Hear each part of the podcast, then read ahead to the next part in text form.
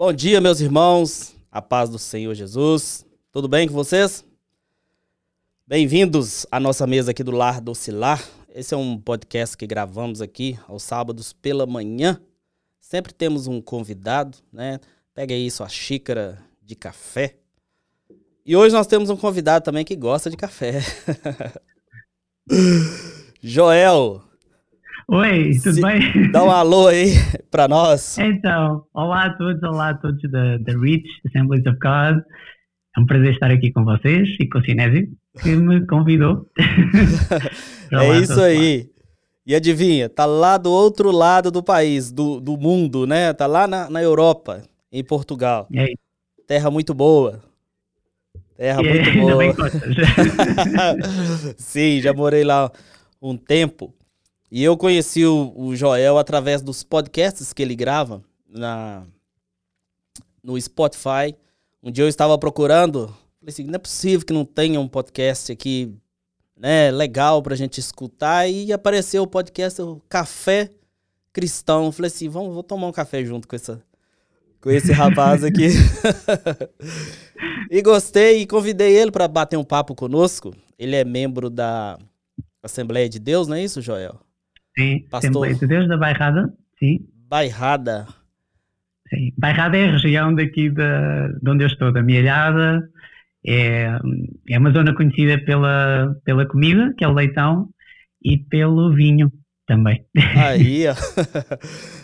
E, e o pastor dele chama Mauro Nascimento. Um abraço para o pastor, também para a igreja. Que Deus abençoe a todos. Eu frequentei uma Assembleia de Deus portuguesa aí também.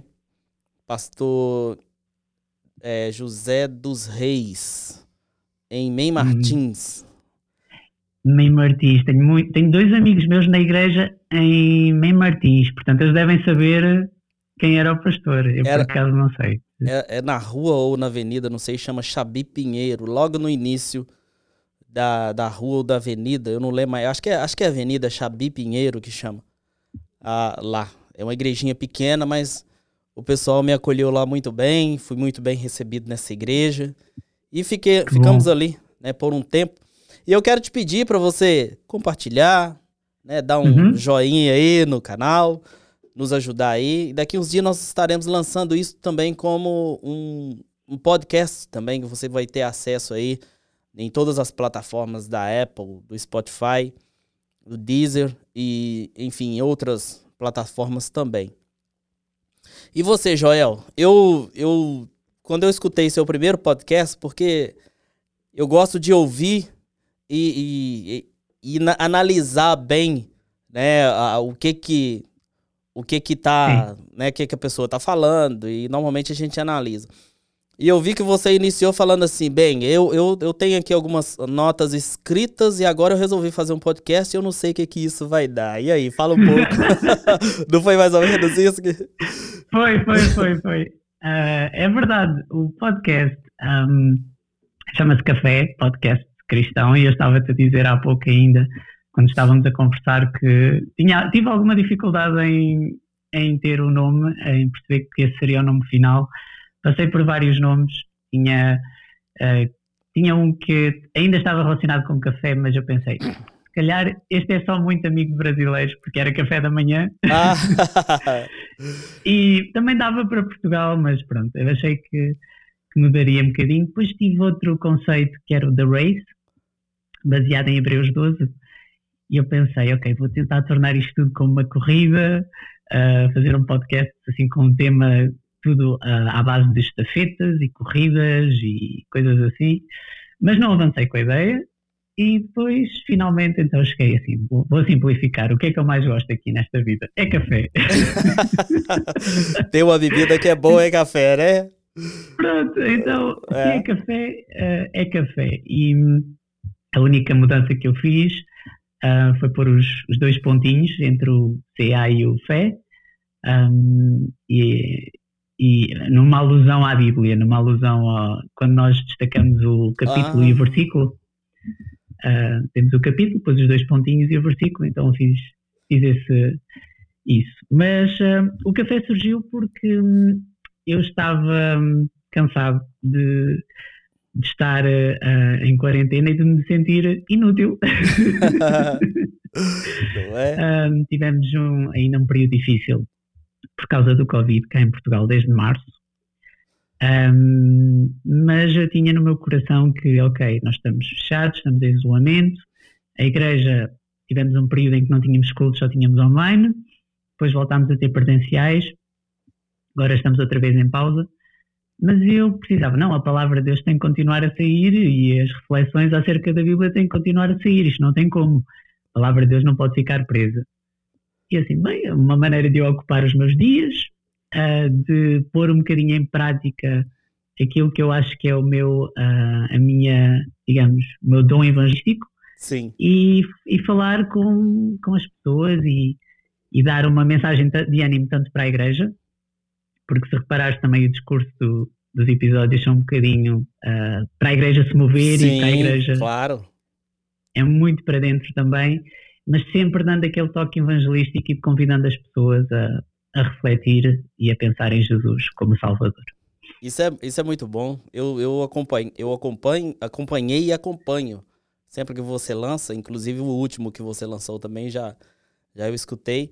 E eu vejo que realmente é... é, é desculpa. É algo que, que você, né, tá, busca... de uma forma assim, é igual a gente faz aqui, de uma forma assim mais descontraída, mais séria, né? De, de, de passar realmente, os seus podcasts, eles têm uma mensagem, né? Que Sim. você entrega, existe uma mensagem, existe, existe um objetivo que você entrega, Sim. e isso é de extrema importância. Começou lá com o Zaqueu, né? Não foi o primeiro? Sim, sim. E você falando sobre... Exatamente o primeiro. E o primeiro foi muito interessante porque eu não sabia, eu não sabia como começar o podcast, eu não fazia ideia, assim, o que é que eu vou falar no... Eu que, tenho esta ideia para um podcast, mas o que é que eu vou falar no primeiro episódio? Eu não tenho ideia nenhuma do que é que vou falar. E depois andava a mexer nos arquivos do computador e nós na nossa igreja tínhamos um evento que era um, um café-concerto que nós fazíamos de três em três meses, mais ou menos, em que um, era um evento em que juntávamos pessoas que não tivessem ouvido falar de Deus ou, ou assim, convidávamos e tínhamos um mini concerto com um tema específico e pronto, depois tínhamos um, ou um poema a ser lido, ou música e poemas e outro tipo de participações. E esse, o Zaqueu, foi uma reflexão que eu tinha partilhado num sem formato e eu pensei, bem, é este. É este que vai ser o primeiro. Junta coisas que eu gosto, é, junta reflexões assim, criativas e, e temas sérios, como, como disseste, temas importantes e que eu não quero que se percam no meio de, daquela ideia de ah, sim, isto é tudo descontraído e, e dispensamos um bocadinho a seriedade das coisas. Sim, sim. Eu, eu, eu gosto eu... que haja o equilíbrio. Claro, com certeza. A gente, a, a gente tem que transmitir uma mensagem que a pessoa ou, ouça de uma forma boa, né, agradável ao ouvido, mas a mensagem ela precisa ser séria e é uma mensagem que precisa ser é, levada a sério. A gente não pode também, Exato. Não é? Eu, eu, eu também tenho... Eu penso dessa forma. Eu estive é, em Portugal nos anos dois mil e dois mil e um, né, vivi aí na... em Sintra, cheguei aí, foi, foi muito engraçado porque, assim, eu nunca tinha saído do, do meio em que eu vivia no Brasil. E eu me lembro quando eu desci no aeroporto de Lisboa e eu comecei a achar tudo muito fantástico. E parece que o tempo, e a minha esposa ainda falou assim, mas você não acorda, e parece que, eu não sei se era o local, eu não sei o que era. Eu só sei que eu cheguei ali e eu ficava assim, nossa... Ficava assim, sabe, é, deslumbrado. Nossa, que lugar Sim. bonito, aquela coisa. Fiquei três dias assim, você acredita? Parado, Acredito. estático, sem, sem saber o que fazer. E, e a esposa falando, você precisa movimentar, você precisa fazer. E eu tava, sabe como? Parece que eu não tava em mim, tava assim, pisando nas nuvens. Sim, tava deslumbrado. Mas depois a realidade veio caindo e tal. A saudade da, da família e saudade dos amigos, e aí a, a realidade ela veio. Mas mesmo assim, depois disso, eu ainda falo com ela, eu falo assim, olha, é, é, foi um dos lugares que nós vivemos que para mim, é, eu até falo, as pessoas me perguntam assim, Cinesio, você morou em Portugal, e aí o que, que você tem para me falar? Eu falo assim, eu não sou a melhor pessoa para te dizer, porque eu gosto demais de lá. Eu não sou a melhor pessoa para dizer, pega um que talvez vai te falar algumas coisas negativas, porque eu, não, eu talvez, eu, eu não vou conseguir. Mas, contudo, é, é um, um, um lugar bem legal. Tive vários amigos portugueses mesmo, aí, amigos, né, pessoas que estiveram conosco e tudo. E é um povo, é, eu gostei muito daí, é um povo acolhedor também, né, as mazelas... Né, Joel? A gente tem mazelas aqui nos Estados Unidos, apesar de ser um país muito bom também para viver. Nós temos as mazelas também no Brasil e nós temos as mazelas também em Portugal, em qualquer lugar. Claro. Em qualquer lugar. E nós estamos trabalhando também com a palavra de Deus. E a gente, eu acompanhando os seus, seus podcasts, a gente pode perceber que você é um pregador também, auxilia aí o, sim. Sim, o pastor, auxilia, né? Da igreja, sim, também. Tem, tem um ministério. Sou cumpridor de escala. Ó, oh, isso é bom, isso é muito e bom. Então, eu, eu também gosto de, de pregar a palavra e uh, também estou no grupo Louvor um, e sou professor da, da escola dominical também. Ó, oh, que então, bênção. Tudo, tudo que tem a ver com palavra, eu, eu gosto. Ensino. Apesar de metade do tempo eu estar cheio de medo, que eu não, naturalmente não, não gosto de falar em público. É, eu Direi também. Na direção do medo. É verdade, é, é verdade. É. Eu é. mesmo custei me acostumar com câmeras. Eu custei acostumar com isso. Sempre gostei de estudar, sempre gostei de, de pregar, de instruir. Aqui na igreja também trabalho com escola dominical. Não está tendo agora, mas né, sou um dos professores aqui também da escola do, bíblica dominical. Às vezes a gente prega também e tudo. Mas a gente assumiu essa, esse formato aqui porque... Sempre trabalhei com família, trabalhando com família, com casais e, e essas coisas.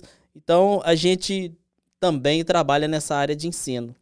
E eu vejo, né, pela, por essa experiência, pelo que a gente estudou, que é, é, a, o que você prega é, são, é verdadeiramente a palavra de Deus e você fala ali com, com seriedade. E é por isso que você está de parabéns por isso. Obrigado, obrigado. Não, olha, significa muito para mim que, um, que digas isso, porque eu uh, andei à procura um bocadinho da minha voz quando estava a pensar no podcast e sempre com aquela ideia de que uh, Deus, uh, eu, eu não quero dar aso, a minha, eu, eu não disse isto, mas a minha, a minha formação é, é em ciências da comunicação. Sim. E, e marketing, uh, pronto, e então eu tenho, tenho a noção do que é que vende, entre aspas. Sim. Eu, eu, sobre um discurso de comunicação, eu sei aquilo, aquilo que passa, aquilo que não passa, aquilo que, que é interessante e aquilo que não é. Mas eu quis ativamente dispensar isso porque a palavra de Deus fala por si. Eu acho que ela é cheia de poder através do Espírito, a palavra de Deus é Espírito e vida. E menos é mais. Com e certeza. Quando eu tinha um, eu vi algumas pregações de um, de um evangelista que eu gosto muito, que é o Reinhard Bonnke, uh, que não, deves conhecer, não sei, um, e ele tinha uma frase que eu, que eu amava mesmo, que ele dizia uh, preguem o que os apóstolos pregaram e vocês vão ter os resultados que os apóstolos tiveram. Verdade. E aquilo marcou-me. Sim, a mensagem dos apóstolos eram pessoas simples, eram pessoas que não tinham instrução, a maior parte deles. É verdade. E, e o que é que eles tinham? Tinham intimidade com Deus, tinham intimidade com Jesus, estavam atentos àquilo que ele, que ele, que ele lhes ensinava e tudo fluía a partir daí. Eles, eles neles próprios não tinham a capacidade. Portanto, eu aproximei-me, ou tentei-me aproximar deste podcast dessa forma. Okay, eu vou dar o básico dos básicos, a informação necessária. E eu não quero pôr demasiados floreados, demasiadas coisas uh, a tentar aproximar-me das pessoas no sentido de... Um, isto também é outra discussão que podemos ter, mas a ideia de que muita gente agora, uh, não sei o, o quão estás familiarizado com esse conceito, relatability, being relatable. Sim. E, e, e há poucos dias eu tweetei sobre isso, porque isto, isto está a assumir uma forma um bocadinho estranha na cultura que eu, que eu não gosto. Eu... Eu, eu tuitei que que é preferível nós sermos aspiracionais do que sermos relatable, ou seja, nós começarmos a ter modelos de pessoas que nós queiramos ser e imitar, sim, do que nós queiramos imitar ou, ou, ou nivelar por baixo, dizer, ah, aquela pessoa tem aquela fraqueza, então eu também, eu também tenho, pronto. E, e não mudamos, ficamos assim, apontamos para baixo, o nosso aim é cá em baixo. E eu não vejo isso assim, nós estamos num processo de transformação e de santificação constante. E com Jesus sendo o pináculo, não é? Sendo sim, o máximo de, daquilo que nós gostaríamos de atingir para Deus, porque somos criação sua. E então acho que nós temos que apontar para algo melhor, algo cada vez mais glorioso e, e deixar um bocadinho isso de parte. Portanto, eu tentei simplificar, basicamente. E é, e é verdade, o, a mensagem que os discípulos passavam e o próprio Jesus passava, né, na, na época deles, eram mensagens simples. Simples, o, na essência, simples, profundas e simples. Sim, que é uma coisa mais simples, eu vou usar o exemplo do seu primeiro podcast, que é de Zaqueu. Ô Zaqueu, desce daí que hoje eu vou ficar lá, lá na sua casa, né? Vamos pra lá que hoje eu vou... Nós vamos ter um tempo ali a sós, nós dois, Zaqueu. Nós vamos conversar ali, nós dois, né, a sós. E é isso que, que o Evangelho transmite para nós. Não tem muita é coisa. Eu costumo dizer que quanto mais a gente inventa, mais escravo das invenções nós ficamos.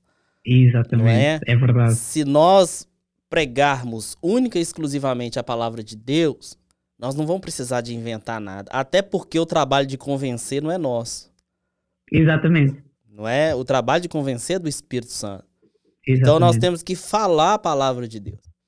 E aí eu, eu critico hoje são as invenções. Então a palavra sim, simples hoje, eu tenho certeza que ela tem muito mais efeito, muito mais resultado do que uma palavra toda rebuscada. Eu não estou cultuando a ignorância. Não é isso. Certo, né? Exatamente. Eu Mas eu estou, eu estou falando que você pode, de uma maneira, né, simples e objetiva, é, é, conseguir trazer uma mensagem de grande valor. Não é isso? Sim. Falando sim, ali com pessoas do, seu mes- do mesmo nível seu e, e trazer ali uma, uma mensagem de grande valor. E o mais, eu, eu não sei se foi... Não sei se foi Moody que falou que nós pregamos muito mais com o nosso testemunho de vida, com o nosso comportamento, do que com palavras. Exatamente. Não é? Então, é, é, é uma, uma, uma coisa que a gente vai, vai aprendendo com o tempo, né? Eu tenho quarenta e cinco anos, vou fazer quarenta e seis agora em fevereiro, e a gente vai aprendendo e crescendo, né? Nós vamos... É step by step, você vai aprendendo, estabiliza, aí você cresce novamente, você estabiliza, você cresce novamente e vai é, crescendo e aprendendo com as próprias experiências. E tem coisas hoje que você dá muito mais valor com o tempo, não é? Do que talvez há algum tempo atrás. Por quê? Por causa da experiência que você adquiriu. E no reino de Deus... É, a, o reino de Deus precisa de pessoas que preguem o evangelho, mas acima de tudo que vivam este evangelho, uhum, para que sirvam de referência, né? Para a pessoa exatamente olhar e falar assim, olha, ali está um, um servo de Deus que está fazendo a diferença. Não é isso? Porque afinal exato, somos luz e sal, né, deste mundo. Exatamente, e, e é uma coisa que eu queria sempre, uh, porque eu cresci numa... Eu cresci numa altura da nossa igreja um, e numa geração uh, um bocadinho alienada das coisas de Deus. Sim. Um bocadinho com dificuldade em perceber o que é que Deus muda na minha vida, qual é a diferença que Deus faz. Um, apesar de ter pais cristãos e apesar de ter, um, ter frequentado sempre a igreja, eu não conseguia entender qual era a diferença que Deus fazia na minha vida. Eu ia à igreja, estava, sabia coisas da Bíblia, sabia os livros... Mas não consegui entender o que é que Deus muda de facto na minha vida. Qual é a diferença entre eu ter Deus, entre ter Alá, entre não ter nada. Um, mas foi como tu disseste, foi o caminhar progressivo com Deus, uh, inclusive, no meu caso, virar-lhe as costas há uns anos atrás, uh, em que o amor dele me perseguiu sempre, uh, nunca me deixou. Um, e foram essas coisas e essas experiências e esse caminhar que eu consegui perceber, não, o amor de Deus está aqui. Uh, eu consegui olhar à minha volta e perceber nos pequenos detalhes onde é que a mão de Deus estava. E isso faz falta, eu acho, à nova geração, uma geração que vem a seguir, que muitas vezes se calhar olha para a igreja, para o estado da igreja, e pensa, então, mas é isto? A vida com Deus é só isto? Não há mais nada?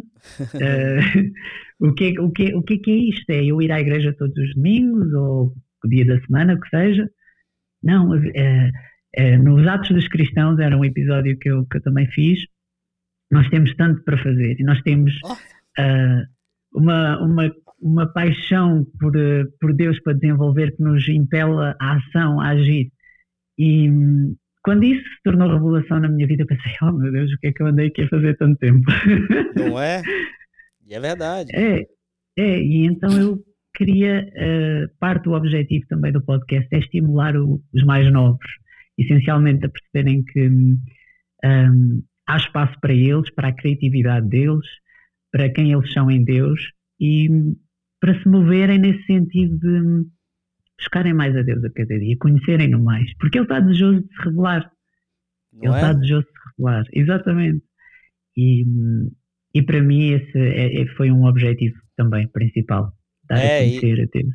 A, a, esses, a, eu vejo, eu, eu como eu tive, morei aí, hoje moro nos Estados Unidos, e sou de, de, uma, de uma família muito humilde e, e pobre no Brasil, né? Nunca tive grandes... É, nunca fomos, é, como, é, como se diz, ricos, nem... Não, somos bem simples, uma família muito simples mesmo. Já passei por diversas é, limitações na, na minha vida. Mas o que eu vejo, e, e eu percebo hoje, por exemplo, num jovem e, é igual você...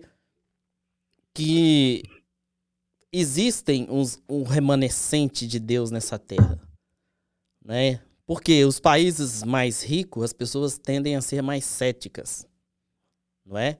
Não acreditar em nada. O, eu tinha um amigo aí mesmo que ele falava comigo, isso para mim é besteira, Deus para mim é besteira, né? Eu, eu, eu não acredito em Deus, eu não acredito em Deus. Então isso para mim é, é idiotice. E ele ainda fazia o símbolo ainda do... Que, que roubavam, e, e, né, e, enfim, o pastor era ladrão. Então, quando a gente vê uma pessoa pregando o evangelho verdadeiro, a gente tem que, que valorizar, a gente tem que apoiar, e a gente tem que estar tá, tá junto mesmo. Por quê? Porque é um, é um remanescente de Deus nessa, nessa terra, nessa geração. E, e eu lembro de um podcast que você gravou falando... sobre é, você, nós fomos chamados para essa época. Sim. Não é? E é exatamente, o pastor da nossa igreja aqui também, ele fala, nós fomos chamados para esta época. Nós estamos Sim. aqui, é para nós fazermos a diferença. Nós estamos exatamente. Aqui como pessoas para fazermos história, para fazermos a diferença, para poder trabalharmos no reino de Deus. E não importa se o, o outro faz, se o outro não faz, enfim... É, é, nós temos que fazer a nossa parte e ajudar e trabalhar, não é isso? Para que isso. As pessoas possam ver, além do Deus que eu falo, as pessoas podem ver o Deus que eu realmente acredito. Porque tem, muito, tem muito, muitas pessoas que só tem Deus da, da boca para fora. Exatamente, exatamente. É? E eu, eu amo, eu faço. E amém a tudo que tu, tu disseste agora, porque... Um... Eu confrontei-me com isso um, durante alguns tempos. Portanto, eu voltei para o caminho de Deus mais ou menos em dois mil e catorze, depois de um tempo, lá está, da faculdade, em que tive uma série de crises, uma série de, enfim, de, de crises existenciais e de fé e, e todo um percurso que, pronto, que está relacionado com isso. E tudo fruto um, da escola, não é? Tudo, tudo... Coisas que você... Escola, sim, tinha a ver com escola, tinha a ver também com, por exemplo, eu tive um problema e só há pouco tempo é que, pela graça de Deus, consegui resolver relacionado com pornografia, que durou muitos, muitos anos. Sim. Um, porque pronto, a minha geração, infelizmente, isso é quase o pão de cada dia. Normal. Uh, é, infelizmente é assim. E então, uh, tudo isso contribui, não é? Porque claro. São pecados e, e tudo isso contribui para nos afastar de Deus. E então, uh, depois de eu ter voltado para os caminhos de Deus novamente, eu, eu, eu coloquei muito essa questão, Deus, mas porquê? Eu não, eu não sinto que estou nesta linha de tempo, nesta época, sinto que não pertenço aqui. Eu, se calhar, era mais feliz nos anos oitenta, ou nos anos sessenta, ou não sei. Tive várias vezes esta discussão com Deus. E, e, e eu lembrava-me sempre de Esther, e vinha sempre Esther à minha memória, a questão de, para um tempo como este, é para um tempo como este, é para um tempo como este. A palavra de e... Mardoqueu, né? Quem sabe não é para este momento que você está, que foi colocada como rainha. Exatamente. E, e, essa, e essa frase vinha muitas vezes à mente. E eu, logo a seguir, uh, rendia-me a Deus e dizia, ok, já entendi. Ajuda-me a, a viver da melhor maneira possível neste tempo e a fazer tudo aquilo que me vier à mão para fazer. Um, mesmo que eu me sinta desconfortável, mesmo que eu me sinta com medo, porque, um, porque de facto pertenço aqui. Um sentimento de pertença que eu não tinha a esta época e a estes desafios de hoje em dia.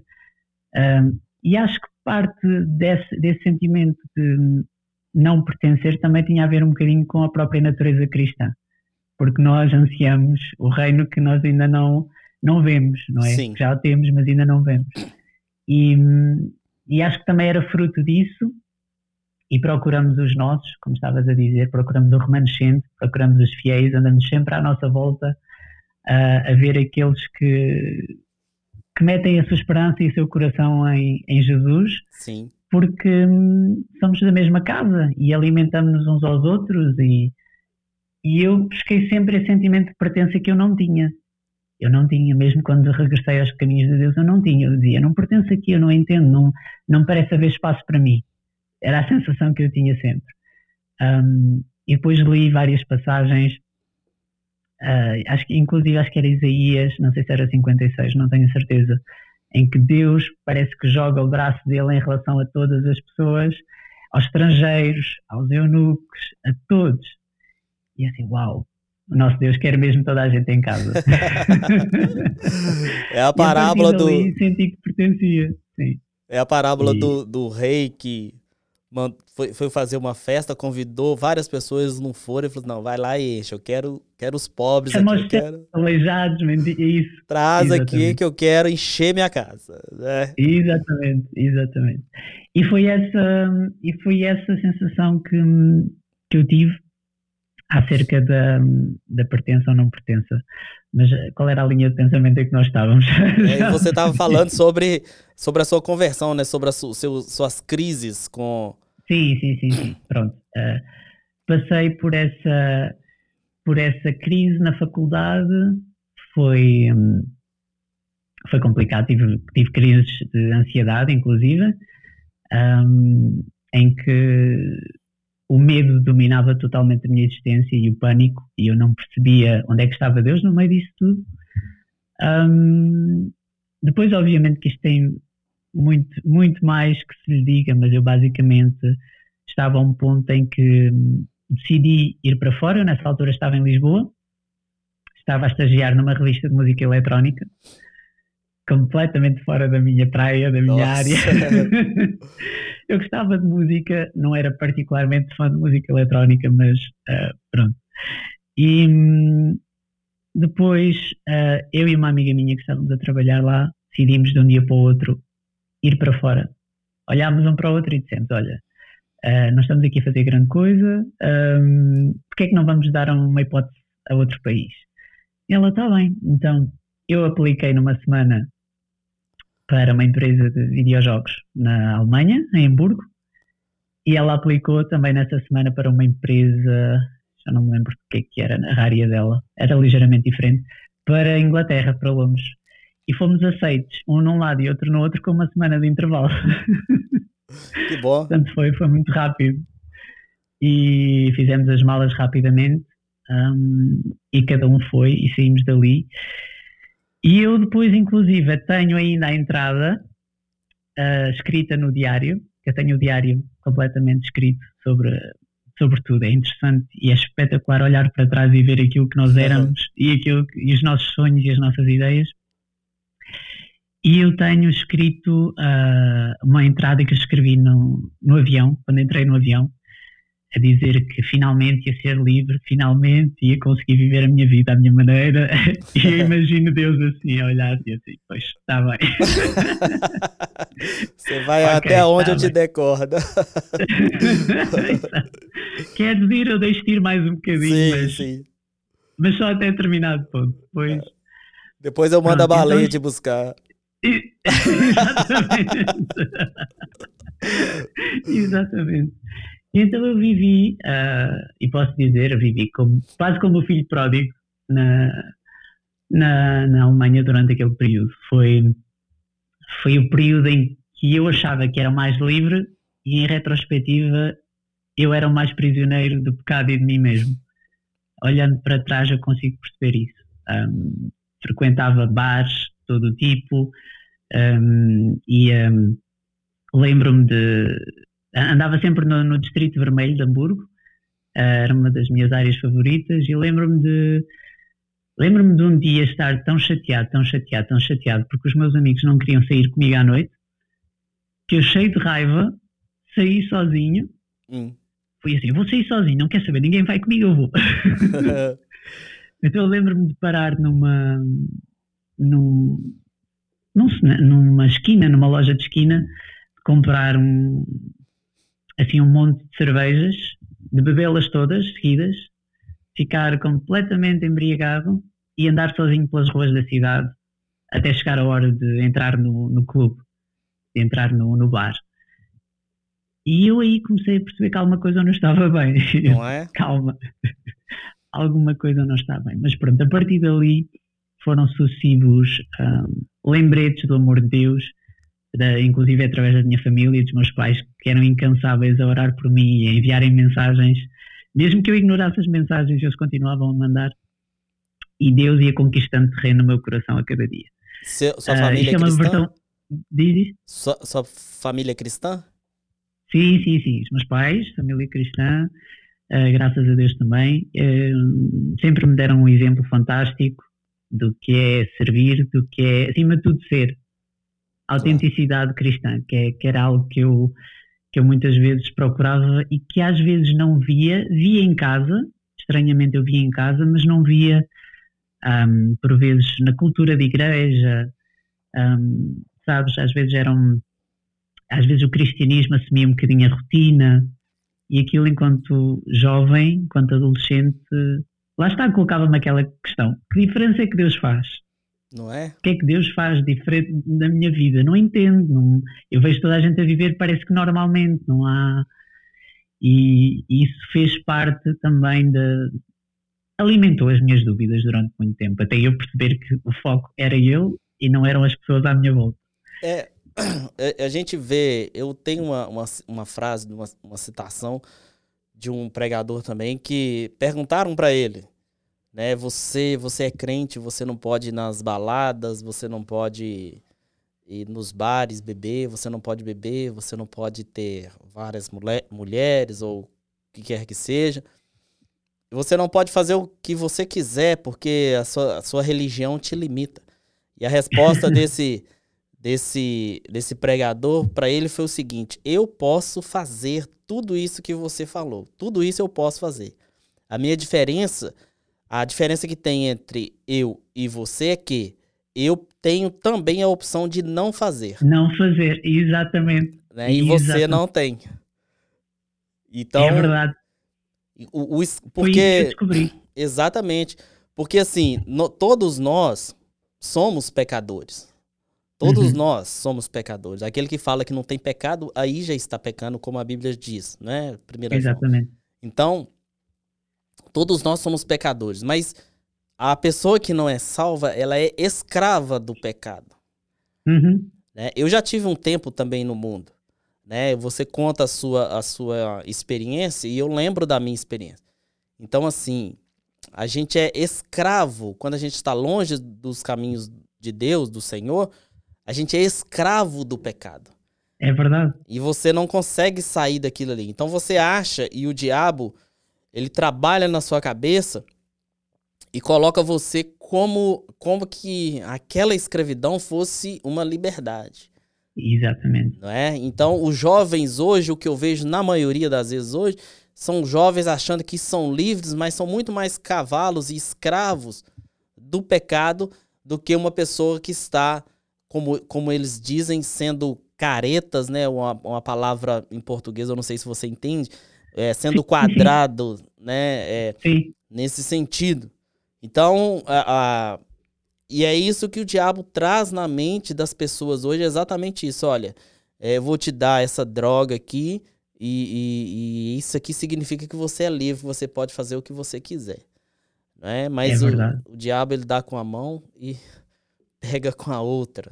É, né? o, o preço do pecado é, é muito, muito elevado e, e eu tento passar sempre essa mensagem, especialmente aos adolescentes da igreja, aos mais novos.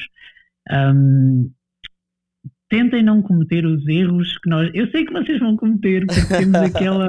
Eu sei, uh, temos sempre aquela ideia de que a geração que vem a seguir, não, ou que veio antes, aliás, não, não sabe aquilo que nós passamos e não tem ideia nenhuma. Mas bolas, se nós conseguíssemos poupá-los àqueles erros para eles não cometerem, nós pensamos, epá, era muito mais fácil, eles atravessariam a vida sem as consequências do pecado, porque o pecado tem consequências que duram a vida inteira. É. Duram a vida inteira. Uma coisa é Deus perdoar o pecado, tudo bem, mas o pecado em si tem consequências, tem repercussões na nossa forma de pensar, na nossa forma de agir. Um, eu consigo ver todos os dias as consequências dos meus pecados há não sei quantos anos atrás, na forma de pensar, as coisas que me vêm à mente que de outra maneira não estariam lá. E é uma guerra. É uma guerra, é uma guerra. E, e eu penso, bolas, o que eu não dava por tranquilidade, por, por ter passado essa fase da minha vida sem ter ido aqui, ou ter feito isto, ou ter feito aquilo, e agora uh, não estaria com, com esta dificuldade, que só me causa uh, chatice, não é? Só me causa dificuldade sem necessidade, sem necessidade. E torna o nosso dia-a-dia às vezes mais difícil uh, em determinados aspectos, Sem, sem necessidade alguma, mas, mas é isso. E eu acho que, acima de tudo, eu sou, eu, eu, eu espero que também seja um tema uh, um, que passe muito nos episódios, eu sou um otimista. É dois. Eu espero que passe. Eu, eu também porque, sou desse jeito. Pronto, eu sou otimista, vejo o copo meio cheio. E penso, não, somos filhos de Deus, temos que ser os mais otimistas na Terra, as pessoas com mais esperança, porque hum, as pessoas andam tão em baixo, andam com tanta dificuldade em perceber onde é que há esperança, onde é que está o amor, onde é que elas podem encontrar aquela faísca da vida.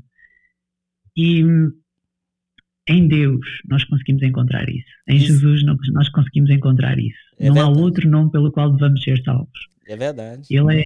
Ele é a porta, ele é a luz, ele é o caminho, ele é a verdade, ele é a vida. E nós, um, se nós tivermos essa noção, nós conseguimos passar esta vida de uma maneira completamente diferente. Não, ele não promete que é fácil. Não. Né? Mas ele promete que está connosco. E, e é... faz toda a diferença. Acabou. Se ele está é, conosco... Faz toda a diferença. Não é? Todo, todo ser humano, é, Joel, tem um vazio que só é preenchido por Deus. É verdade. Todo ser humano. É, e é um vazio que, quando a pessoa não entende, ela vai procurando preencher com várias outras coisas. Né? E, assim, nunca vai encher. Agora, exato, quando você tá cheio de Deus, você é, é, você é uma pessoa diferente. Você muda a sua maneira de ser, você muda a sua maneira de agir, de pensar. Né? Você fala... É, é, você conversa melhor, você, as pessoas que estão ao seu redor são pessoas que estão vendo que você está querendo o bem delas, está querendo que elas cresçam, não é isso? Porque não tem nada pior do que você estar perto de pessoas pessimistas. Não vai dar, sim, certo, não funciona, reclama de tudo, cara, é isso, a pessoa mas, mas, é mas sabes qual é, sabes qual é a minha técnica nisso? É, é contagiá-las com o meu otimismo. Não é? E... É, mais do que nós desanimarmos, tu e eu que somos assim otimistas, é nós tentarmos animá-los a elas, é tentar pegarmos o fogo de, do ânimo e da alegria. Uh, e nós, há dias em que é complicado e que nós pensamos, oh, a gente, é tudo negro, é tudo negro, é tudo negro. Eu sou naturalmente, um, eu considero-me naturalmente, eu tenho um amigo meu, ele vai me matar por dizer isto, uh, mas ele diz que eu sou um bocadinho Jeremias, ou seja, que eu... Que eu, que, eu sou, que eu sou um bocadinho lamentador, às vezes, melancólica. E fico a pensar nas mesmas coisas. É, seu temperamento é melancólico. Não precisa, não precisa nem ser psicólogo. Pronto. É. E ele diz muito isso, mas aí eu consigo ver a minha natureza, digamos, natural, não é? A forma como eu sou, uh, mas em contraponto eu sei a minha natureza espiritual. Eu sei uh, quem eu sou agora, eu sou filho de Deus, e então tenho esta motivação e esta garra e esta vontade, e hum, não pode ser a minha personalidade que me vai parar, não pode ser o meu, uh, não é, as minhas dificuldades, não, não pode ser, nós temos que avançar e ir com tudo o que temos. E o, mais uma vez citando o, o querido Reinhard Bonnke, uh, que ele diz, uh, eu não vou ficar, como é que ele diz? Uh, se nós não conseguirmos olh- uh, avançar na vida, estou a tentar lembrar-me da frase, se nós não conseguimos avançar na vida cristã, uh, por estar alguém à nossa frente, um, ele basicamente está a falar a respeito dos exemplos das outras pessoas. Sim. E está a dizer, ele, ele diz, eu não vou ficar atrás de um carro parado. Claro. Portanto, se a pessoa não está a avançar ou não está a querer... E assim, eu vou seguir, vou seguir em frente. Passo à frente e pronto. Exato, e acho que há às vezes essa ideia. Eu, eu falo sempre da realidade portuguesa em termos de igrejas, percebes? E daquilo que eu conheço. Portanto, eu não, não posso nunca extrapolar para, para outras realidades. Mas a verdade é que a nossa igreja uh, em Portugal tem passado uma fase de estagnação, sabes? Complicada de... Não, parece que as pessoas não, não vivem com paixão o relacionamento com Deus que eles têm. E isto era verdade, é verdade, era verdade para todos até há bem pouco tempo e era para mim até eu voltar aos caminhos de Deus. Um, mas eu não posso dar-me ao luxo de ficar a olhar à minha volta. De forma nenhuma. Eu e, e digo toda a gente, não é? Não nos podemos dar à luz, ficar a olhar à nossa volta quando temos um Deus que nos diz vai em frente, segue em frente, coragem. Eu, eu, Lembram sempre. Eu preguei recente sobre Jeremias quarenta e oito, em que Deus fala com Moab, né, que eles estavam estagnados. E esse problema uhum. da estagnação não é um problema da igreja portuguesa. Uhum. Esse problema é um problema da sociedade no geral. Sim, sair, sim, do, também, sai, sair do conforto, Joel, ele nos, nos dá uma... Como é que fala? É, sair, sair do conforto, você pensar em sair do conforto te causa inco, incômodo. Você se sente incomodado. Eu, é lembro, é, eu lembro agora que eu fiz... Fiz cinco anos que eu estou aqui nos Estados Unidos. E... Eu nunca, eu e minha esposa, nós nunca tivemos medo de desafios na nossa vida é, pessoal e conjugal. Não fazemos nada de cabeça quente, nem de cabeça, não. A gente sempre, a gente sempre planeja. Mas se tem uma coisa que nos incomoda é a estagnação. Eu acho interessante que eu é, vira e mexe, eu chego na minha casa e os móveis, eles estão virados. Eles estão, estão de outra maneira. Você entendeu? A cama tá numa outra posição, tem um móvel que não tava ali, e aquela coisa. Isso reflete exatamente a nossa vida. Você entendeu? A gente não pode ficar sempre na mesma coisa. Sempre na mesma toada, né? Como diz o povo lá na, na minha cidade. Sempre no mesmo ritmo. Porque chega num dia igual ontem, que foi primeiro de janeiro, o que que acontece? A gente fala assim... Eu, esse ano eu vou ser melhor. Esse ano eu vou fazer coisas melhores. Esse ano eu vou viver melhor. Cara, se não levantarmos e sairmos para fazer diferente, vai ser a mesma coisa dos anos anteriores. É. A é. gente precisa fazer diferente. E eu, eu, eu, não, eu não me conformo com isso. E quando eu preguei sobre essa passagem, eu falei exatamente sobre isso. Gente, não adianta nós querermos melhoras se nós estamos sempre fazendo as mesmas coisas. Não adianta exatamente. nós querermos melhora. Nós, nós, nós, vamos, nós vamos ficar no, no mesmo ciclo da vida e, e nunca vai melhorar. E alguém que melhora do nosso lado, nós vamos tentar atrapalhar eles ainda. Então, o, o que Deus fala com Moab é assim, olha, vocês não foram mudados de vasilha, agora eu vou derramar vocês. E aí tem muita gente que está nessa fase do derrame. Por mais que, os, que, o, que o piso seja liso, por mais que o piso seja é, é, impermeável, mas se você derramar um, um, a metade de um copo d'água ali, nunca mais você vai pegar a metade daquele copo d'água. Então, sempre vai haver perdas. Então, é por isso que, que a gente, a, a gente precisa mudar. A gente precisa sair da estagnação. A gente, eu, eu tenho comigo que eu preciso ser melhor do que eu fui ontem. Hoje eu tenho que uhum. ser melhor do que eu fui ontem. E amanhã eu tenho que ser melhor do que eu fui hoje. E isso é para que nós prossigamos e, e cresçamos. Tem pessoas que vivem a vida inteira medíocre.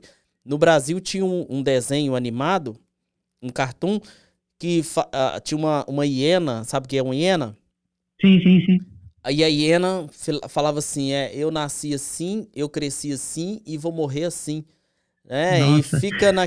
É, ué. E, mas olha, observa pra você ver, às vezes você olha na sua volta, pessoas, é, é, eu vou usar um termo forte, mas pessoas medíocres, e quando eu falo de medíocre, são pessoas medianas, estão sempre no mesmo nível. Nunca cresce, nunca diminui. Não, não. Estão sempre na mesma coisa. Você entendeu? Acomodou, ficou confortável e ali continua sempre daquele mesmo jeito, não muda. E isso é terrível para um, para um, para um cristão. Nós somos pessoas é. que nós temos que crescer, nós temos que querer, buscar e fazer. E o mundo está aí. O próprio Jesus diz, gente, a seara é muito grande e são poucos os ceifeiros. Quem tem consciência de ser ceifeiro e ele vê as oportunidades, igual você disse, é o copo meio, é, meio cheio, não meio vazio. Né? Eu, se ele está meio cheio, eu vou, vou completar ele. Exatamente, né? Exatamente. Se a pessoa olha que vai, não, está meio vazio, então eu vou jogar fora. Então, o que eu penso, e a, a forma da gente agir, de, principalmente da minha de agir, é sempre buscar melhoria. Eu não sou... aquela pessoa estagnada, né? E eu falo às vezes com meus filhos, eu tenho dois filhos, e eu falo com eles, gente, precisa crescer, nós precisamos, a cabeça precisa movimentar. E, e você pega um exemplo, por exemplo, do, do filho pródigo que você mencionou no início, o que que aquele filho pródigo, ele olha e fala assim, puxa vida, os, os caras lá que trabalham pro meu pai tá comendo melhor do que eu aqui. Eu tô com desejo de comer comida de... Desejo, a Bíblia não fala nem que ele tava comendo, ele tava com desejo de comer comida de porco. Ele fala assim, não, mas lá na casa do meu pai tem fartura. Aí isso é mudança é. de atitude, mudança é. de vida. Não é? É, isso. É olhar pra frente é e falar assim, cara, se você não vai, eu vou. E... É isso, é isso. E, uh, e nós temos que ter... Um... Eu comecei o, o episódio do, do Ano Novo, uh, não sei se já ouviste, uh, que é o um, teste diagnóstico. Sim, ouvi. Exatamente por causa disso, porque não adianta nós dizermos que vamos mudar alguma coisa se nós não souber, soubermos sequer o que é que queremos mudar. E não adianta nós fingirmos que vamos passar mais um ano e que vai ser tudo diferente agora, nós não formos sinceros e honestos connosco e analisarmos aquilo que vai no nosso coração e aquilo que nós de facto precisamos de mudar, porque uma mudança depois despoleta as outras mudanças. Sim. O facto de nós decidirmos aproximarmos de Deus e purificar o nosso coração e estarmos diante dele, isso então traz mudanças que afetam todas as áreas da nossa vida e nós temos de estar preparados para isso. Portanto, é importante nós termos essa, essa noção. Vamos mudar, ok, mas porquê? O que é que nós queremos mudar? Às vezes, satisfeitos por quê? Sim. Às vezes precisamos ser igual Pedro, né? Um pouco, um ah, pouco atirado. Senhor, sim. És tu, então me manda eu andar até aí. É, é? Isso, exatamente, exatamente. É? E aí ele sai, pisa fora do barco E tinha onze dentro do barco lá que não teve a experiência que ele teve. Não é Exatamente. Isso? E aí Exatamente. Alguém olha e fala assim, na igreja, né?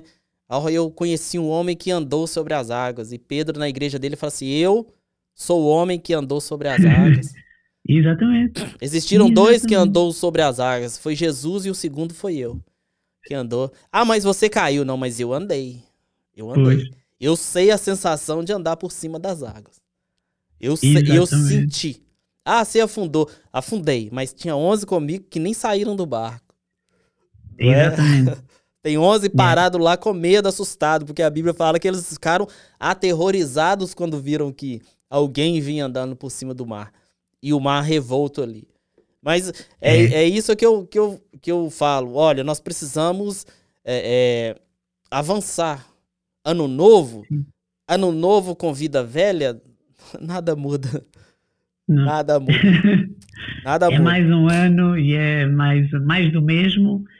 E ficamos a perder, ficamos a perder porque Deus quer fazer algo novo nas nossas vidas. E eu, eu, eu quando voltei para os caminhos de Deus, eu disse, Deus, se é para mais do mesmo, então deixa estar. É. É verdade. Deixa estar, porque tu és um Deus de novidade, tu és um Deus que faz coisas novas. Um, e isto não é para ser interpretado, uh, e, e eu sei que tu não interpretas assim, e, e as pessoas também pensam que não. Não é para ser interpretado como um, sair da Bíblia ou há, há coisas extra-Bíblia. Não, é Deus está de facto desejoso de intervir neste momento na história, nas nossas vidas, nas nossas comunidades, em cada um de nós, fazer algo novo. Nós falamos com tanta paixão e às vezes com um saudosismo de avivamentos há não sei quantos anos atrás e, e ficamos e eu fico ok, houve avivamento há não sei quantos anos atrás e agora? Vamos é? Virar-nos para o agora, o aqui, o agora. Onde é que está, onde é que está a chama de Deus? O que é que nós queremos ver? O que que valeu depois... a comida que eu comi no passado? O que que ela vale para hoje? Nada. Exatamente, o maná, o maná era a cada dia. Ah, não era? O maná apodrecia, se eles guardassem o maná apodrecia. Não era? E tem pessoas guardando, tem pessoas que tem vivem pessoas de maná. maná. Sim, é, e, exatamente. E alimentarem-se do maná. E as, as misericórdias de Deus e a sua graça são novas a cada manhã. Portanto, não, não adianta estarmos a viver da graça de ontem, quando há graça para hoje e há coragem para hoje e há coisas para fazermos hoje. Um, E, de facto, nós temos que nos focar, eu acho, naquilo que Deus quer fazer agora. E isso precisa de uh, pessoas que tenham a sensação de compromisso, de dizerem, Deus, eu estou contigo, não importa o que aí venha. E, acima de tudo, que estejam dispostas a superar o seu medo, que entendam uma coisa que eu quero mesmo que as pessoas entendam. Um, especialmente a minha geração é tão, um, tão vítima disto, que é... Uh, ficamos muito presos àquilo que sentimos, aos nossos sentimentos. Eu acho que, acho que fiz um, um, um episódio sobre isso, o altar dos sentimentos, não tenho certeza. Já, já começam a ser alguns. Tá certo. Um, e depois mas, que a gente passa ideia... dos vinte também, a cabeça ela... Exato, exato, exato. Só a gente passar a dos ideia, vinte. A ideia de que nós, uh, se não nos sentimos assim, então... não fazemos, damos demasiado crédito aos nossos sentimentos. Ah, mas eu sinto, mas eu sinto, mas eu sinto. Mas nós não vivemos daquilo que sentimos enquanto cristãos, nós vivemos das nossas convicções e da fé. E mesmo que eu me sinta com medo, mesmo que eu me sinta fraco, mesmo que eu me sinta mal disposto, eu tenho que ir. E Tiago fala, a fé sem obras é morta. Exatamente. Não tem como Exatamente. Eu falar que eu tenho fé e não fazer nada. Exatamente. Tem como eu falar que eu tenho fé e eu não ser referência para ninguém, eu não fazer Exatamente. Diferença na vida de ninguém. Exatamente. E nós, e nós agimos também, outra coisa que é como se aquilo que, que nós fazemos tem que ser algo uh, visível, ou que tem que ser algo que as outras pessoas uh, tenham acesso. E não, não tem que ser assim muitas vezes, porque... Mais uma vez, eu estou a citar muitos dos meus episódios. Fica à vontade, fica à vontade. É só porque são coisas que eu sinto no meu coração e como eu já partilhei, eu vou, eu vou partilhando, mas a visibilidade não, não tem a ver com importância. E nós estamos numa cultura que dá importância àquilo que é visível, ou no número de likes que a gente tem num, num post. ao número de, de pessoas que ouviram o meu podcast, por exemplo. Eu não posso pensar assim se eu estou a fazer o podcast. Eu, eu não consigo pensar assim. Eu tenho que pensar, mesmo que seja por uma pessoa, mesmo que só fosse uma pessoa ouvir o podcast, se a vida dela for transformada, então é um sucesso. É um sucesso. Acabou. Ganha sucesso. Sim. De vez em quando a gente recebe alguns feedbacks no, nos nossos podcasts e nessas lives, em que, assim, é, é, é, o que eu falo, e o Vitor às vezes também fala comigo, se, se abençoou uma pessoa, já está bom. É, é, isso, é, é ganho. Isso não abençoou ninguém, abençoa a gente próprio. próprio Exato. Né? É, é sempre lucro. É sempre ganho. E acabou. Uh, porque me, mesmo que, que imagina que não tivesses ninguém a ouvir, tu já tiveste que estar com Deus, já tiveste que ter um tempo de intimidade com Ele, já ganhaste. Claro. Já ganhaste. Certeza absoluta. Com certeza e, absoluta. E acho que nós temos que ter uh, essa noção. E enquanto geração, pronto, o meu, meu receio é esse, que nós fiquemos parados pelos sentimentos, por aquilo que nós sentimos. Mas depois eu lembro-me do nosso amigo Gideão. Oh, valoroso, corajoso, guerreiro, o que é que é? E eu fico, estamos a olhar para a mesma pessoa. Não é? É? Gideão. E de facto uh, Deus impressiona-nos assim de, Ele vê quem, quem, como é que nós somos para lá da nossa obediência é. E chama-nos por esse nome. Ele não nos chama por aquilo que nós somos agora. Ele já nos vê completos, já nos vê uh, com a nossa vida entregue a Ele, e trata-nos assim, trata-nos como filhos um, completos e com vontade de o servir. Eu espero que as pessoas vejam Deus também dessa forma, como um Deus que as acarinha e que hum, espera sempre delas o melhor e espera, acima de tudo, a entrega de cada um de nós. Acho que isso... Um Pai Supremo. Exatamente, um, um Pai. É, um Pai Supremo. Pai Supremo. Né? De, é isso. Que espera sempre que nós possamos ali, apesar das nossas... É, das nossas incapacidades, mas que espera sempre que nós possamos refletir a imagem dele em nossas vidas, né? Dele e do seu filho em nossas vidas com as outras pessoas. E é isso é que, e é isso é que importa. Nós fazermos a diferença. dois mil e vinte e um tá aí, já chegou. A pandemia tá aí. Então, assim, essa pandemia também tem sido muleta, né? Sabe o que é muleta? Aquela coisa que a pessoa apoia, sim, né? Então tem sido muleta de muita gente. Ah, eu não vou fazer porque a pandemia... Ah, não. É igual você fez. Espera aí, eu tô inútil aqui, eu preciso criar alguma coisa. Eu preciso fazer é. alguma coisa. Né? Não sei quem vai ouvir. Eu lembro do seu primeiro episódio, você falou assim, não sei o que, que isso vai dar. Mas... mas eu vou fazer. Eu vou fazer, sim, e vai, vai alcançar. E me alcançou aqui. Você entendeu? Então... Sim, é, é, é isso mesmo. É, vamos... lançar, né? A Bíblia fala, né? Lança o seu pão sobre as águas e você vai comer fruto dele depois de, né, de vários, vários dias. E é exatamente isso.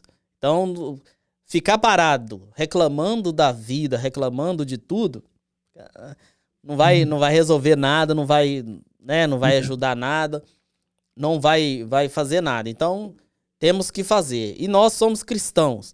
O cristão precisa fazer. Eu costumo dizer, Joel, o seguinte, é, nós já estamos terminando, ó, vai dar uma hora já de live. Eu costumo dizer o seguinte, nós damos o que nós temos. Nós não damos para receber. Nós uhum. não fazemos para receber. O cristão, ele tem que colocar isso na cabeça dele, porque hoje é vendido uma, uma teologia da prosperidade que você tem que fazer para você receber. Não, isso é coisa do espiritismo. Eu respeito é. o espiritismo, mas isso é a teoria deles.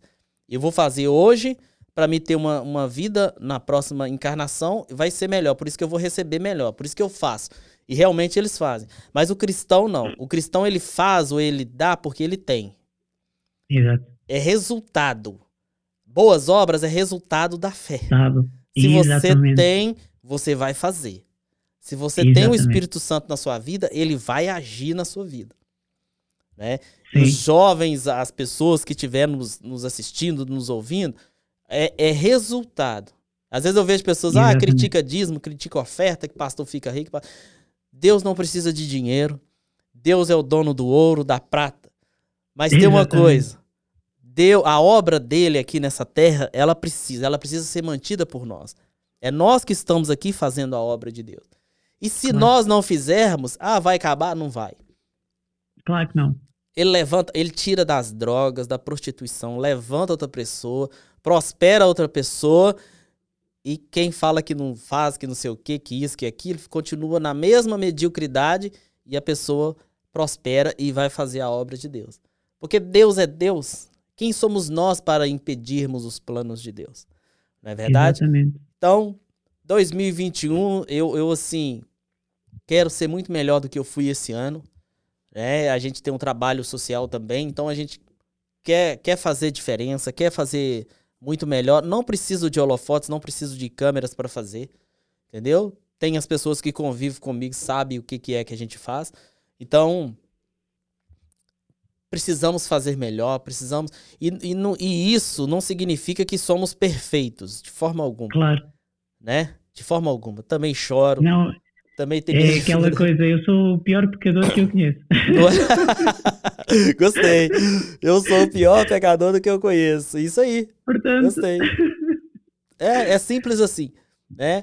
Nós temos nossas dificuldades, nós choramos, nós temos a, a, nossos momentos de, de incertezas, né? de, de, de questionamentos. Eu também sou uma pessoa que questiono. Mas daí a pouco vem o Espírito Santo e, peraí, a função dele é consolar e ele, né, nos consola e a partir daí você ganha um novo gás e, e continua a viver aí a, a, a vida. Não é verdade? É, é o Espírito Santo, é o, é o fogo de Deus e, e dá-nos aquela, aquele empurrãozinho para seguir em frente. Quando nós estamos desanimados e ele diz, vá, já chega, vamos. Nossa, Deus, é muito bom. Joel, é. muito bom falar com você. Foi um prazer, Cinesio, foi mesmo um prazer e olha, foi uh, um privilégio poder conhecer-te e estar uh, também com vocês e dou um abraço e um beijinho a toda a tua igreja e continua a fazer o trabalho de Deus acima de tudo, porque é, é o essencial, é, é aquilo que, que é o importante. Isto. Fala o seu, seu canal lá no... no, no... no Instagram, como que, como que as pessoas aqui podem te achar lá para te ouvir e para aprender, okay. Gente, é bom vocês aprenderem o português de Portugal. Quando eu cheguei em Portugal a primeira vez, eu demorei três meses para me assistir o, o Herman, Herman alguma coisa, um canal de, de, de piadas que tinha em Portugal na S I C. Eu nem sei se existe esse canal aí ainda. Ah, era, devia ser o programa o Herman... Herman Sick, ou Herman é, Show. É Herman Sick, é um negócio assim. Eu hum. via todo mundo rindo e eu, como diz o português, eu não percebia nada. Porque é completamente diferente. Apesar de hoje, você falou assim, bem pausado e mais, eu mais tentei, tranquilo de ouvir. Essa também foi uma das minhas dúvidas. Aliás, não foi uma dúvida, mas foi uma das coisas que eu tinha decidido ao início. Já estamos a encerrar, mas eu, eu explico rapidinho. Uh, Fica muitos... à vontade. Diz? Fica à vontade. Ah, uh, muitos, muitos youtubers portugueses, uh, pessoas que têm canal do YouTube cá em Portugal, que eles costumam fazer para ganhar influência ou, ou para conseguirem ter mais visualizações ou o que seja, uh, costumam adaptar o discurso deles um bocadinho a, ao Brasil. Ah, sim. Porque sabem que tem mais pessoas, então puxam mais visualizações. E, e eu ao início uh, tinha aquela vozinha, ah, mas tu se calhar conseguias mais visualizar. Silêncio. Deixa eu mudar o pouco. Eu vou falar, tenho que ser autêntico, tenho que falar português de Portugal, tenho que falar com a voz que Deus me deu, com, a, com o tom que Deus me deu. Eu não gosto particularmente da minha voz para falar em podcast, mas não faz mal. Não faz... É a que você tem e não tem como mudar. Pronto, exatamente. Então, um, acho que acima de tudo, precisamos todos trabalhar com aquilo que nós temos, que Deus já nos deu. Verdade. E pôr isso ao serviço de Deus é o principal. É verdade. Um, ah, querias que eu dissesse os, os links. Um, portanto, no Instagram uh, estou no meu, meu Café Podcast, no Twitter também, Meu Café Podcast, e no Facebook, só Café Podcast. Portanto, normalmente estou mais no Twitter, mais ativo no Twitter e no Instagram. Portanto, se quiserem ver, depois o, o podcast... Uh, Café Podcast Cristão podem encontrar em todas as plataformas de podcast, Apple Podcast, Spotify, por aí fora. Beleza, Muito bom, muito bom falar com você, muito bom mesmo. Vocês aproveitam, acompanha, segue lá no canal dele. É muito bom os, os áudios, os, os, os áudios que ele posta lá. Tem, pra, pelo menos para mim, tem me ajudado, tem sido uma palavra, assim, às vezes que eu estou escutando ali, escuto rapidinho, às vezes para o trabalho, e Deus fala, fala comigo através da vida deste, deste jovem, né? E quero recomendar para vocês também. Nosso canal, meu, o Rich T V no YouTube, você pode também se inscrever, acessar lá. Temos vários conteúdos, várias pessoas aqui da nossa igreja postam conteúdos. Nossa página no Facebook, tem o meu Instagram pessoal, que é Cinesio A C K, né? Capa em Portugal, tá? Eu não esqueci. Eu não esqueci. Você pode nos acompanhar lá também, que eu estou sempre postando aí nossos vídeos e, e os materiais que a nossa igreja produz. Amém, Joel? Amém. Que Deus continue Amém. te abençoando, prosperando, dando saúde. E o nariz? Você fez uma cirurgia, né? É, fiz. Fiz há pouco tempo, pá. Estava um bocado preocupado por causa dos episódios do podcast. Tive que deixar alguns gravados de, com antecedência, mas graças a Deus já... Já está melhor, já estou no processo de cura e, e já está melhor, graças a Deus. Eu, eu lembro que você falou assim, eu vou iniciar dois mil e vinte e um respirando melhor. Pronto. Sim. Não, eu até disse na frase, uh, como é que foi? Eu disse, um, num ano, isso foi em dois mil e vinte, no ano em que o mundo perdeu o fogo, foi o ano em que eu consegui respirar melhor. É verdade, Porque... é verdade. Vocês que nos acompanharam aqui até agora, neste momento, que Deus continue te abençoando, Deus continue prosperando, curando a sua vida, né? Eu sei que tem Amém. vários pedidos de oração aqui. E eu vou fazer uma, uma breve oração. Eu queria que você orasse também. O, o, na verdade, eu vou pedir para você orar. A gente tem vários okay. pedidos de pessoas que estão, né, pedindo oração no nosso canal, na, no, no Facebook. E eu gostaria de convidar você sempre... Sempre eu faço isso, para você orar conosco. Nós não sabemos do seu problema, né? Mas Sim. você aí, neste momento, você pode parar um minutinho e interceder por aquilo que você precisa, seja saúde, seja financeiro, seja na parte sentimental, no, no, no que você quiser. Deus, ah, ele vai ouvir a nossa oração, mas ele vai também ouvir a sua oração. Não é isso? É isso. Então, você... Ore conosco, não é, não é mandinga, não é nada, é você mesmo parar um minutinho e orar conosco aqui através desta, deste canal que nós estamos é, sendo transmitidos aqui, através dessa, desta live, e eu tenho certeza que Deus ele vai ter sempre o melhor para nós, nem que seja uma palavra de consolo, de conforto, ele tem para nossas, para nossas vidas. E para já que Deus abençoe. Joel, você faz essa oração para nós? Sim, sim, sim, claro. Obrigado, Deus, por mais um dia que Tu nos dás, Senhor, pela bênção de nós podermos estar, ainda que distanciados, Deus, podemos estar juntos na Tua presença, Pai. Amém. Podemos estar aqui com o irmão Cinesio, Senhor, com a igreja, com alguns irmãos a verem também este podcast. Obrigado, Deus, porque Tu nos tens dado todos os dias da Tua graça, da Tua bênção, da Tua porção, Pai. Tens-nos dado a Tua palavra, à qual temos acesso. Tens-nos dado, Senhor, saúde, vitalidade, Pai, e tens-nos dado, acima de tudo, um relacionamento contigo. Amém, Uma Jesus. proximidade, Senhor, que Tu trouxeste através de Jesus e pela sua morte na cruz. Obrigado por tudo isso, Deus. É um espírito de agradecimento que nós temos em relação a Ti. Queremos Te pedir, Senhor, também, que Tu possas ajudar cada uma das pessoas, Deus, que tem algum um, problema ou dificuldade nesta hora, Pai, que Tu possas curar no nome de Jesus, que Tu possas libertar, Amém. que Tu possas estender a Tua mão e que elas possam, Deus, uh, conhecer uma nova liberdade, Senhor, uma liberdade que só é encontrada em Ti, Pai. Amém, Aqueles que não Te conhecem, Senhor, de perto, que se possam aproximar e conhecer o grande Deus que nós temos. Amém, Aqueles que já Te conhecem, Senhor, mas que há muito tempo que estão estagnados, estão numa fase, Senhor, de desencantamento, que Tu possas atrair a Ti, Senhor, que Tu possas descer com novo fogo sobre as suas vidas, Pai, para que elas possam entender que o Teu amor é imenso e Tu não desististe da vida delas. Amém. E, Pai Santo, aqueles que ainda não Te conhecem mesmo, que ainda não tiveram a oportunidade de saber quem és também, pedimos que os aproximes a Ti, que Te reveles a eles pelo poder do Teu Espírito Santo. Amém. Nós pedimos que Tu venhas continuar a abençoar a vida de cada um e que nos despeças, Senhor, em bem. Senhor, continua a, a mudar as nossas vidas, a fazer-nos crescer e, acima de tudo, a conformar-nos à imagem do Teu Filho, Jesus. Amém, Jesus. Esta é a nossa oração, no nome de Jesus. Amém. Amém. Que Deus possa abençoar a todos.